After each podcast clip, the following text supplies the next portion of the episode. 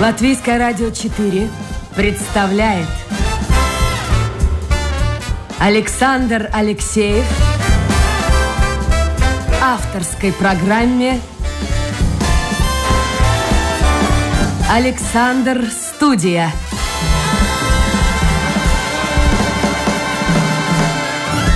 Здравствуйте, друзья. В эфире программа «Александр Студия». Как обычно, в это время с вами автор и ведущий Александр Алексеев.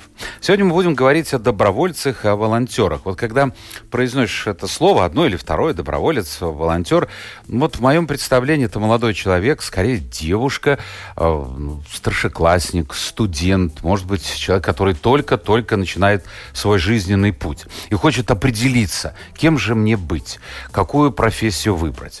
Но, оказывается, среди волонтеров волонтеров есть люди уже зрелые, имеющие семьи, имеющие солидную работу, к тому же продолжающие учебу. Вот одна из таких дам у нас сегодня в гостях. Зовут ее Ильяна, а фамилия Тайвана. Ильяна, доброе утро. Александр. Доброе утро. Э, Все правильно я про вас сказал? А, да, формально все. Все, все, все. Мы потом пройдем еще по вашей семье, потому что для Латвии в общем несколько необычная у вас семья, но об этом немножко позже. Итак, семья, дети, э, работа юриста, и плюс еще вы учитесь в докторантуре юридического факультета Латвийского университета. И волонтер. Как все это вместе соединить? А, да, а, ну, скажем так, э, все это, конечно, в один день не возникает. Все это постепенно складывается один к одному. А, я думаю, что не только в моей жизни, но и в жизни других людей. Поэтому ты постепенно находишь э, время для тех вещей, которые для тебя важны. Те, что не важны, они отпадают. Те, которые все еще важны, они э, сами сами находят для себя время. Единственное, что э, надо быть открытым э, к тому, что э, к тому, что это эти события э, будут приходить изо дня в день. Просто надо быть э, готовым, что э, ты нужен везде, ну и при этом э, с открытым сердцем. Но быть везде невозможно. Ильяночка, быть везде невозможно. Я так понимаю, что есть люди, у которых есть хобби. Кто-то строит дом, кто-то собирает марки, я не знаю, собирает их сегодня, наверное, кто-то собирает. Есть увлечение, кто-то путешествует, вот как я. А для вас главное увлечение в жизни, помимо основных, это волонтерство. Так выходит? Я бы не назвала это увлечением, честно говоря. Тем более, что э, конкретно мое волонтерство касается э, вопроса детей. И я бы назвала это абсолютно необходимостью, которая совместима с моими взглядами на жизнь, с, моими, с моим представлением о том, а, что есть человек и как он должен прожить свою жизнь. А, и вот это необходимая, необходимая деятельность, которую как бы я ни хотела, я не могу ее оставить. А вот ваши взгляды на жизнь, вы сказали, и о том, как человек должен прожить жизнь. Сразу же у меня э, цитата всплывает еще со школьного времени. Жизнь нужно прожить так, чтобы не было мучительно больно, ну и так далее. А я, если серьезно, нет, ну попология какая-то есть в этих словах. А вот для вас смысл жизни, вы уже сказали, это дети в определенной степени, правильно я понимаю? Um, ну, я бы сказала, это другой человек. То есть э, э, мои, мои взгляды на жизнь заключаются в том, что э, жизнь не должна строиться, как это сейчас модно, очень вокруг вокруг тебя, то есть вокруг твоей, твоего роста, дух, духовного, э, например, да, э, вокруг твоих, только твоих нужд, только твоих потребностей. Э, фокус себя э, я бы всегда переносила на кого-то, кто есть рядом и кому эм, кому ты может быть нужен э, в данный момент эм, больше всего. И, как правило, так получается, что э, это дети, которые в силу своей эм, в силу своего возраста нуждаются в этой поддержке. И особенно дети, у которых на данный момент нет того взрослого человека, который мог бы взять за них ответственность. Э, поэтому вот когда рядом есть э, такой ребенок, а в моей жизни получилось именно так, что все началось с одного конкретного ребенка, с одного конкретного проекта, и вот он физически рядом с тобой, на твоих руках, что ты можешь делать, какое хобби? Вот а что это был за сегодня... ребенок, Елена? Это, если мы коснулись уже вопрос, э, вопроса этого волонтерства, я училась на первом курсе в университете, на факультете теологии, а, и совершенно с практическим вопросом обратился к нам на лекции декан теологического факультета на тот момент, священник Юрий Сталец, который а, задал очень простой вопрос, без глобальных целей. А, есть ли кто-то, кто готов на, на полнедели, на четыре дня уехать э, за город, за 100 километров от Риги, в дом, в котором на данный момент находится э, ребенок, младенец до года возраста, э, которому нужна, нужен взрослый человек рядом. У них была сформирована небольшая команда, которая заботилась об этом ребенке, который в силу обстоятельств остался без, без э, ухода родителей. И один из этих из этой команды человек заболел, не смог приехать. Вот нужен был практически один человек, который может поехать и свое время этому ребенку посвятить. Своих детей у вас тогда еще не было? Нет, но я была совершенно, как вы говорите, студентом с горящими глазами, открытым ко всему. Мне было 19 лет, и не задумываясь, не задумываясь о глобальных каких-то целях, о том, что это для меня, значит для меня и во что это выльется, Э, я смело отправилась за эти 100 километров. На тот момент никогда нигде э, дальше Юрмала не была. Я рижанка по происхождению. И э, в деревне таковой никогда не была. Это был дом, который, к которому даже подъехать невозможно было на машине. То есть машина оставлялась за, за 5 километров от дома, и дальше надо было идти пешком. Это Цесийский район. Цесийский район, да, по которому невозможно, по этим дорогам невозможно было в определенную погоду проехать. Э, туда, в этот дом нужно было принести памперсы, нужно было принести продукты, которых бы хватило до следующего заезда, то есть на полнедели. И вот вдвоем, э, как правило, команды менялись по двое, вот тот тот... Э, а сколько, еще раз, скажите, пожалуйста, сколько ребенку было? А, ну, он был совсем малыш, там, мне кажется, ему не было даже полугода. Подождите, но это не пятилетний, не четырехлетний, не шестилетний ребенок. Нет, это же... нет, нет. Что, что вы, девятнадцатилетняя девочка, как вы сказали, процитировав меня с горящими глазами, чем вы могли помочь ему? А, очень практическая помощь, если на тот момент, допустим, я не имела никакого опыта с детьми, общения с детьми, и вообще, э, на самом деле, пока человек не начинает что-то делать практически, он живет э, в определенных иллюзиях относительно себя, относительно того, что, что он хочет делать, что он умеет, что ему нравится. Вот пока он не начинает делать на тот момент казалось, что я и, и дети это несовместимые абсолютные понятия. Мы никогда не, пересе, не пересечемся, но поскольку мы просили помочь, я приехала. Соответственно, если я не могу конкретно ничего сделать с этим малышом, который оказался с другой планеты, я могу, возможно, э, протереть пыль в доме, не знаю, там, э, почистить картошку. А это, извините, э, этот дом был э, его родителей?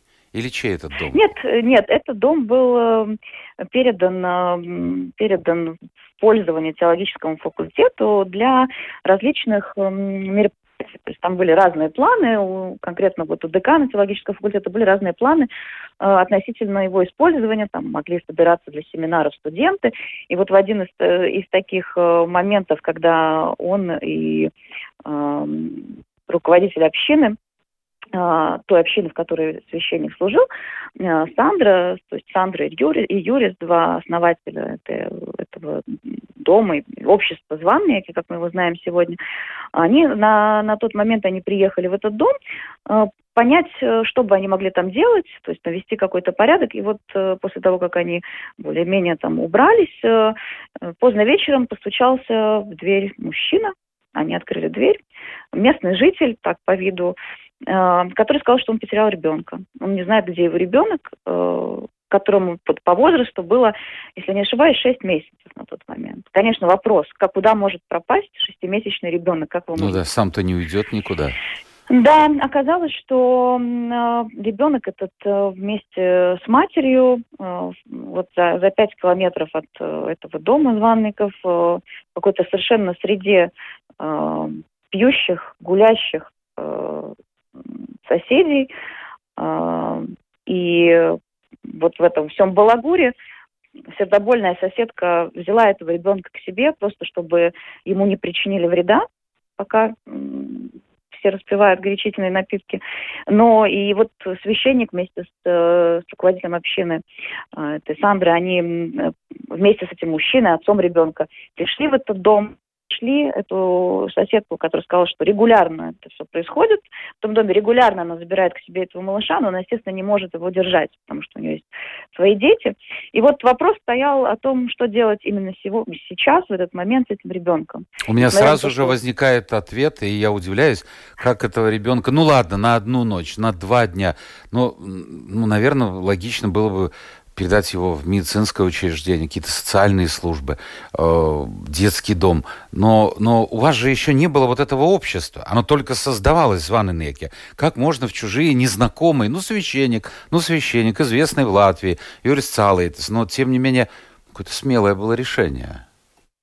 Ну, на тот момент э, не было никакого решения, то есть это был вопрос э, одной ночи. Вот стоит отец, э, тоже не совсем трезвый. Вот мать, которую невозможно разбудить от ее алкогольного опьянения, да. И вот соседка, которая говорит, что она не может больше держать у себя малыша. То есть вот эти двое, двое людей, Юрис и Сандра, взяли на эту ночь ребенка к себе, на следующий день, естественно, они подключили инстанции, э, все, которые относятся к этому делу, и встал вопрос, э, что делать. То есть, естественно, что Сиротский суд, э, э председатель Сиротского суда э, ознакомилась с ситуацией, и встал вопрос э, увозить ребенка, допустим, в детский дом, в кризисный центр, или эти двое, двое людей, Юрий и Сандра, возьмут на себя ответственность за этого ребенка. А чисто юридически это возможно было сделать?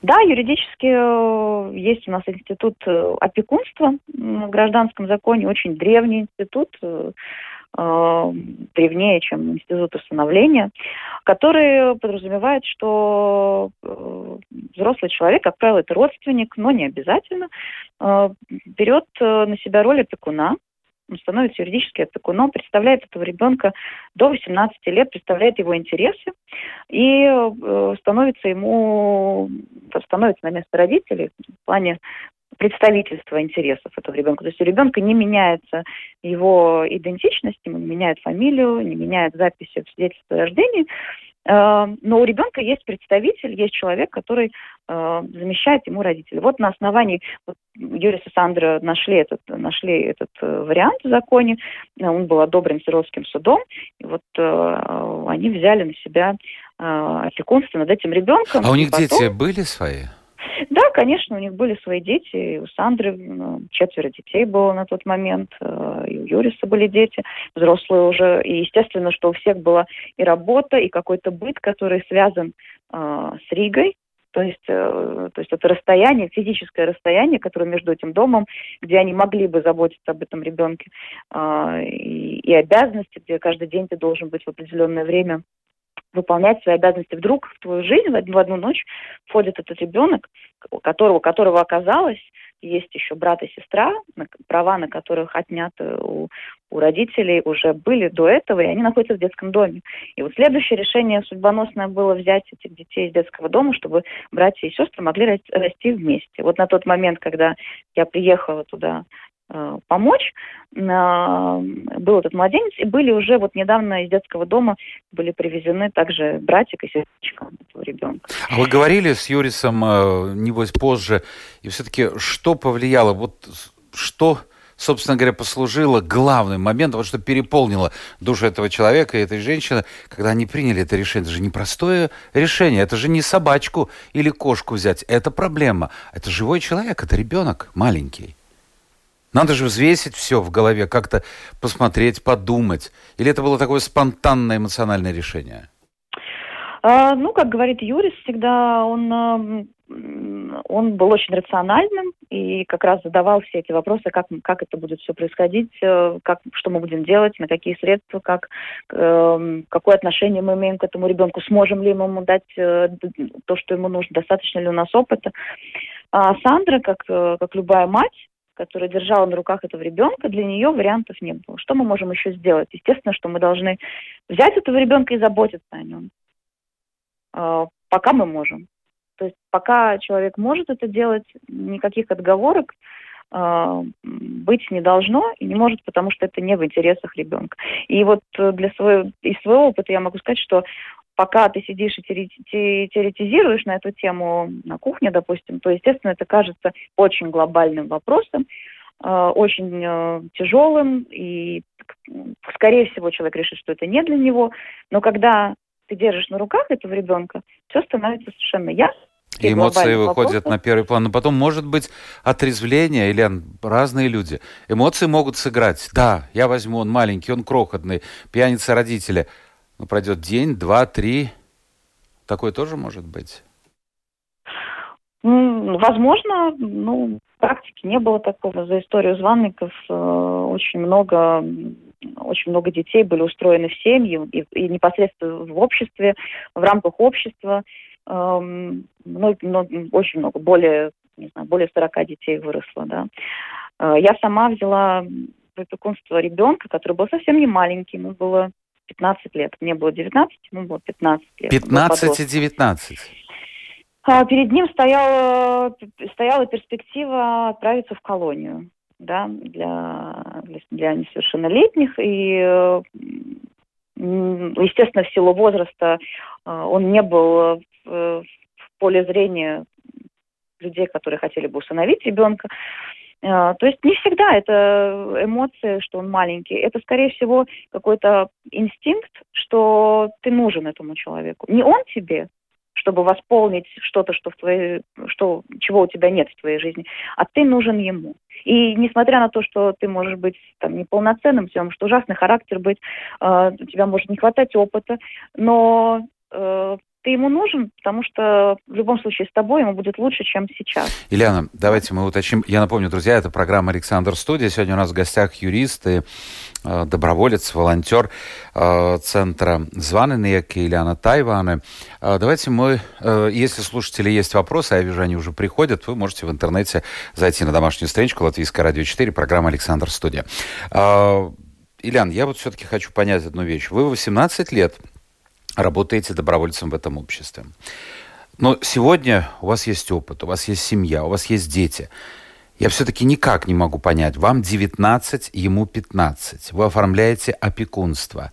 А в чем выражалось вот это? Вы к нему приезжали туда ежедневно, один раз в неделю. Вообще ваши взаимоотношения?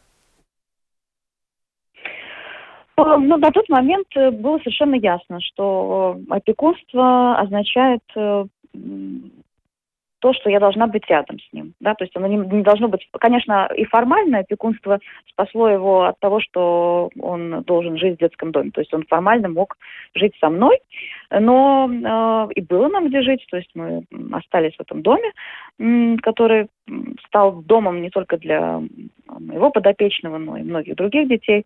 Но для меня это означало совершенно практический вопрос. Я взяла академический отпуск в университете. А, и переехала туда, переехала из Риги, переехала туда и эм, делала очень практические... Ваши родители были живы в это вещи. время? Были живы. Что они сказали? А, как они к этому отнеслись? Ну, вы знаете, ну, наверное, мы как родители, я сейчас тоже как родитель, вы уже видите, как, как ваш ребенок, чем он дышит, чем он, э, как он думает, и, и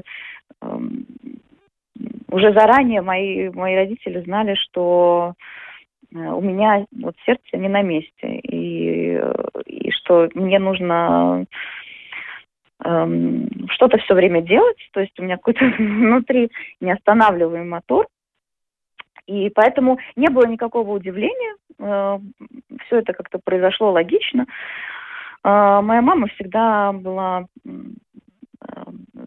тем человеком, который интересы детей ставил на первое место. И то, что меня, для меня в данный момент было актуально актуальны интересы этого конкретного ребенка, подростка, э, было понятным и логичным. Хорошо, Ильяна, вспомним, открутим вот историю все назад. Вы приехали туда, вы впервые увидели 15-летнего подростка. Возраст поганый, прямо скажем. Тем более он без родителей, тем более светит колония. А тут появляется девчонка, худенькая, небось, которая лишь на 4 года старше его. Вот первый раз, когда вы встретились.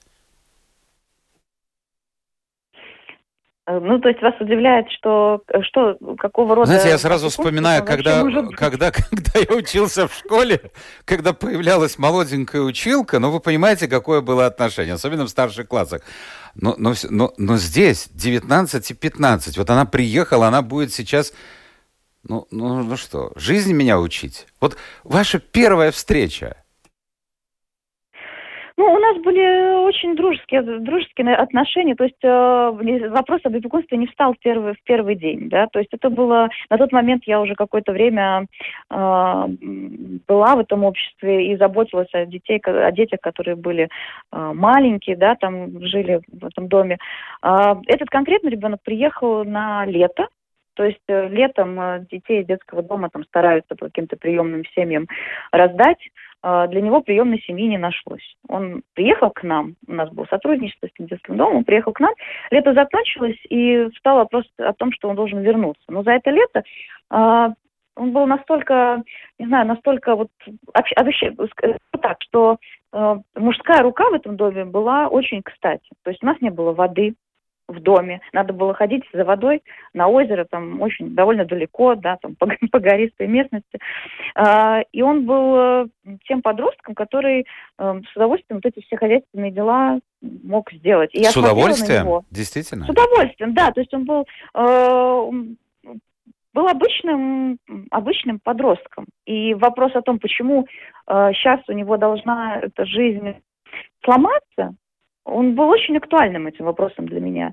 И я, я просто видела, что ему нужна определенная среда, в которой он мог бы продолжать, э, продолжать быть подростком, вырасти и стать в один, в один а день. Как вы общались? Он с вами на «вы», на «ты»? На «ты», конечно. как вы правильно заметили, разница в возрасте... Ну, это же вообще, это 4 года всего лишь. Да. А были моменты, когда ну, просто опускались руки. Я, я не верю, что такой идеальный ребенок, э, ему светила колония. Ну, всякое бывает, конечно. Были моменты, когда у вас опускались руки, и вы думали, боже, зачем я ввязалась в это дело? Конечно, конечно, были. Конечно, были. Потом э, лето закончилось, он остался с нами, и ясно было, что человек должен идти учиться, продолжать учебу в школе. А все мы знаем, что ребенок, ребенок не может учиться, если в его жизни бардак. То есть первое, первое что, на что надо обратить внимание, насколько, насколько есть условия психологические, эмоциональные у ребенка для того, чтобы он мог учиться. И все, что произошло в жизни у этого человека, у этого подростка до момента, как он попал э, к нам, естественно, что не позволяло ему учиться. И вот э, каждое утро вопрос о том, чтобы встать, пойти в школу, опять же, по этим же дорогам, по которым надо пройти пешком до автобуса, доехать до этой школы, сесть и собрать голову в кучу, и потом вернуться домой, сделать домашнее задание. Это, вот эта рутина, а, она дается легко только когда она вот, ну, с младенчества, да, когда... Ну, привычка, э, когда, когда уже есть, да? Да, когда все в порядке дома, и такая изо дня в день тебе об этом только и говорят. Когда это надо сделать над собой огромные усилия, то естественно, что ну, внутри у него какое-то противостояние этому было, он не хотел. Ру- а, ругались? Ругались? Ругались, конечно, ругались, уговаривали. Все было у нас, естественно. В этом состояла вот как раз практическая сторона опекунства. Я Поднимаешь понял. ребенка, отправляешь его в школу. Никогда потом не пожалели кормишь. об этом, нет? Никогда не пожалела, нет. 18 лет. Послушайте, а Юрис Цалейтес, эм, я его хотел пригласить, если не изменяет мне память, он из американских латышей. Правильно, да? Да. Да, да я бы хотел да. его пригласить еще несколько лет назад в программу, но он не говорит, по крайней мере, тогда не говорил по-русски. Э, к сожалению, у него сложные отношения э, с официальной церковью Латвии, но он очень много делает в этой сфере. Мне кажется, это традиция, которая вот, вот, вот идет оттуда, из США. Как бы там многие люди не хаяли Америку, э, действительно, ну там очень мало детей, которые остаются без семей там традиция. Неважно, ты богатый человек, не очень богатый, э, брать ребенка на воспитание, оформлять опекунство. Мне кажется, это вот, скажем так, американская школа, э, поставленная на латвийские рельсы. Мне так кажется. Ну, я бы сказала, что здесь скорее фактор, э, два фактора, да. Естественно, что то, что человек рос в свободной, в свободной среде, в открытой среде, и получал образование в открытой среде, э, имел опыт общаться с, с разными людьми, это сыграло свою роль, но не будем забывать, что он э, священник, что он представляет ценности христианства, и естественно, что он в своей жизни, как бы он как практич, практич, с практической точки зрения, как человек, какие бы ни были у него опасения относительно вот выбора такой судьбы здесь, в Латвии, э, он также не мог э, пойти в разрез э, с, ну да, это все, все заложено с детства. С детства оттуда. Скажите, пожалуйста, вот центр помощи, так можно сказать, семье, Званенеки. Если вы коротко, что это такое? Итак, это Цесиский район, 100 километров от Риги. А что это такое? Um, это сообщество людей, сообщество людей, которые на протяжении уже многих лет, почти 20 лет, э, практически помогают э, детям.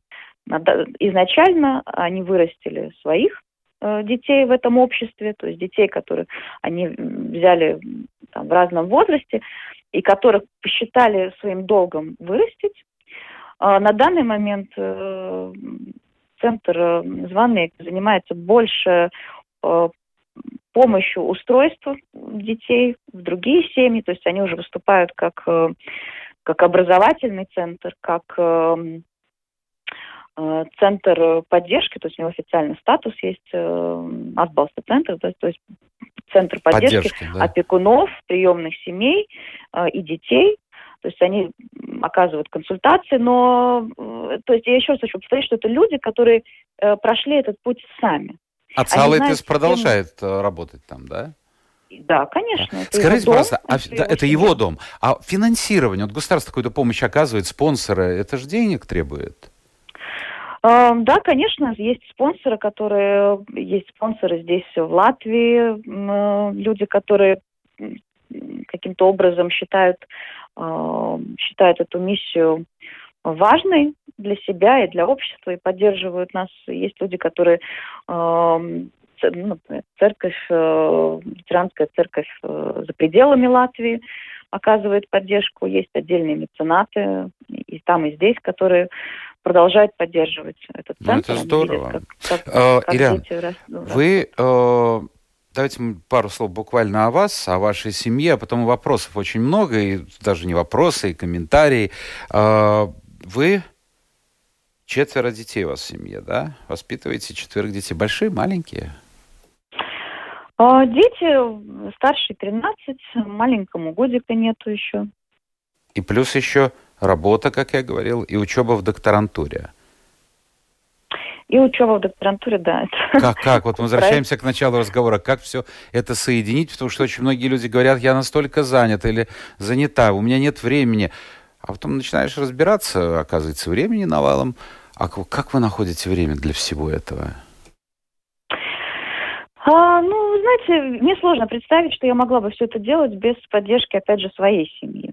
Да, то есть э, э, я как-то так сложилось, что я во взглядах на семью все-таки придерживаюсь э, ну, такого консервативного взгляда о том, что э, семья это э, это община, да, и э, соответственно мне помогает и моя мама, и мой супруг, который придерживается таких же взглядов э, консервативных. Он считает, что э, также должен участвовать в делах семьи. Поэтому и дети, которых мы воспитываем, мы стараемся им привить, э, привить это понятие о том, что в семье участвуют все. Эм, поэтому сложно сказать.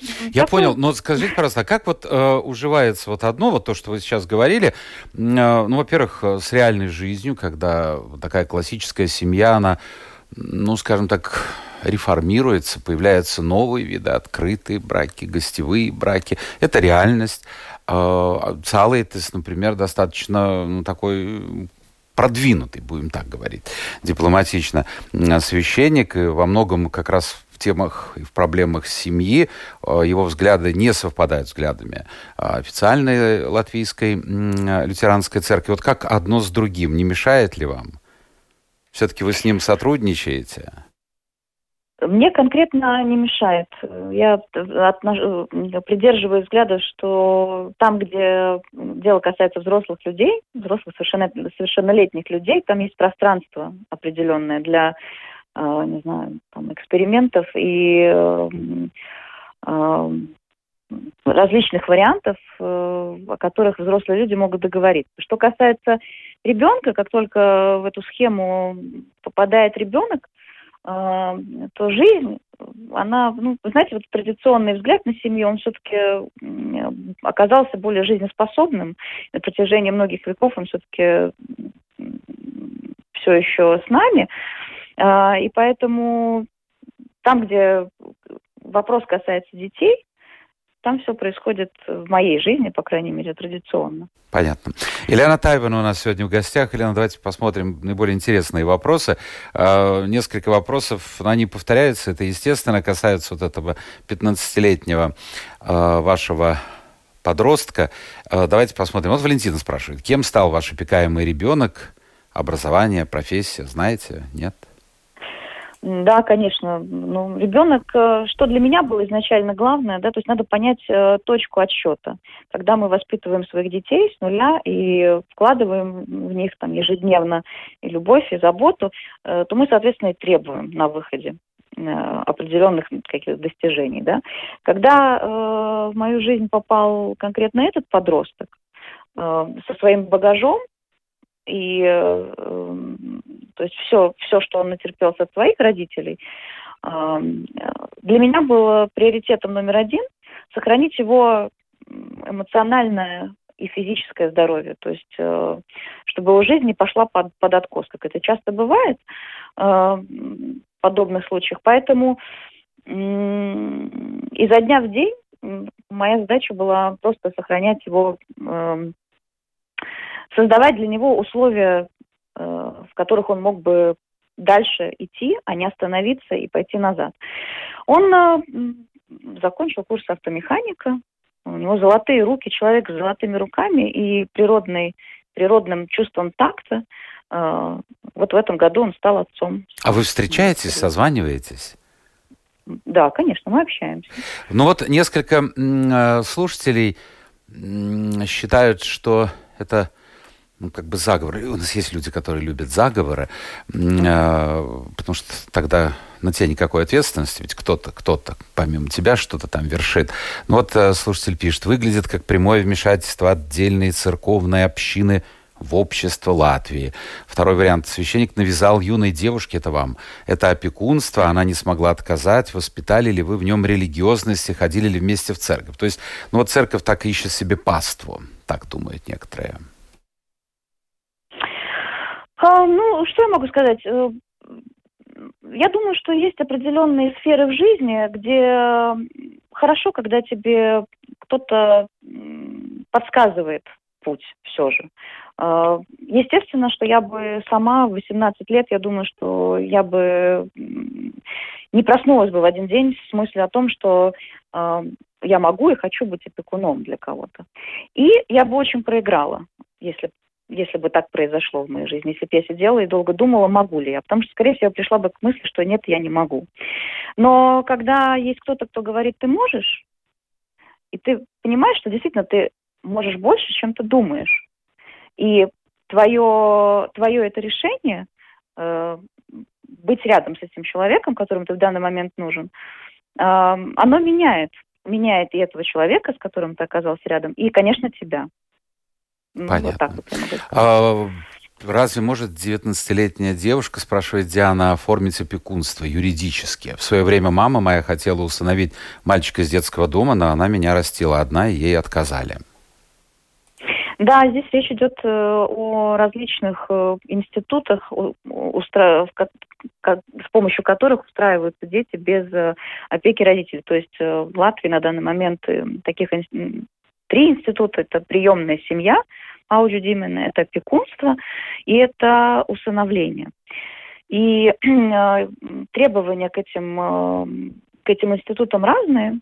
Что касается опекунства конкретно, я всегда говорила и говорю, что э, это, этот институт наиболее э, отвечает интересам ребенка, так как э, ответственность э, за ребенка может взять э, человек, который, который совершеннолетний, только стал совершеннолетним. Как правило, применимо, допустим, к старшему брату или к старшей сестре в семье, где есть еще 5, 6, 7 детей, а, и чтобы этих детей не раздали в разные семьи, чтобы они не уехали там в приемные семьи за границей.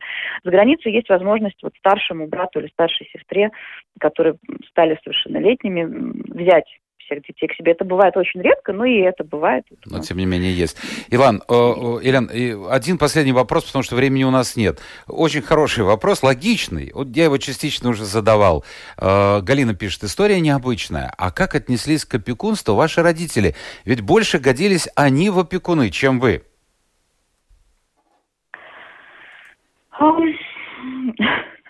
Ну, так как, есть. Я, как, как я говорила, родители отнеслись эм, положительно. И к этому моему подопечному отнеслись как, как члена семьи и как внуку. До сих пор э, ну, только теплые чувства у моей мамы, например. Спасибо. Елена, спасибо. Наше время истекло. Вы молодец, вы золото. И если бы одна хотя бы сотая тех, кто нас сейчас слушает, сделала бы хотя бы одну сотую из того, что делали вы, жизнь была бы наверняка лучше. Но, к сожалению, большинство из нас любит сидеть, как я говорю, в трениках на диване и критиковать всех и вся. А, поднимите мягкое место и попробуйте что-то сделать в этой жизни. Жизнь вам покажется куда более приятной. А, Ильяна Таевана, юрист и волонтер, была гостем программы «Александр Студия». Желаю счастья вам, вашему супругу, здоровья детям. Ну, пройдет какое-то время, может, встретимся еще раз. Договорились? Спасибо, Александр. Спасибо. Всего доброго, друзья. Но прежде чем попрощаться, я вот хотел бы, это совершенно не связано с темой сегодняшней программы, мой тезка Иванов Александр из Санкт-Петербурга. Э, Александр, вы пишете, когда будет следующая передача про архивы. Мне очень трудно это сказать. Э, Все-таки я делаю передачи не по темам, а о людях. Это первое. Но вашу ситуацию я понимаю. Э, то есть человек работал, и э, потом нужно, сейчас живет в России, нужно доказать для стажа полтора года работы, которые, как он пишет, пропали бесследно. В архивах ничего найти не может, нет никаких следов. Где можно еще поискать? А, Александр, я могу единственное, что посоветовать. Я был, э, я не знаю, как свидетелем или как это юридически правильно назвать, у моей знакомой точно так же выпало там пара-тройку лет рабочего стажа, и не было документов, и она просто попросила тех людей, с кем она когда-то работала, в том числе меня, еще было два очень известных в Латвии человека, и э, мы были приглашены на судебное заседание, мы там подтвердили факт, и вот это решение суда, оно было принято во внимание, и, соответственно, вот эти 2-3 года, которые исчезли якобы по документам, они были восстановлены. Это единственное, что я могу вам посоветовать. Успехов вам. Успехов вам всем, друзья. Это была программа «Александр Студия». Завтра новый день, новый эфир, новые гости. Пока.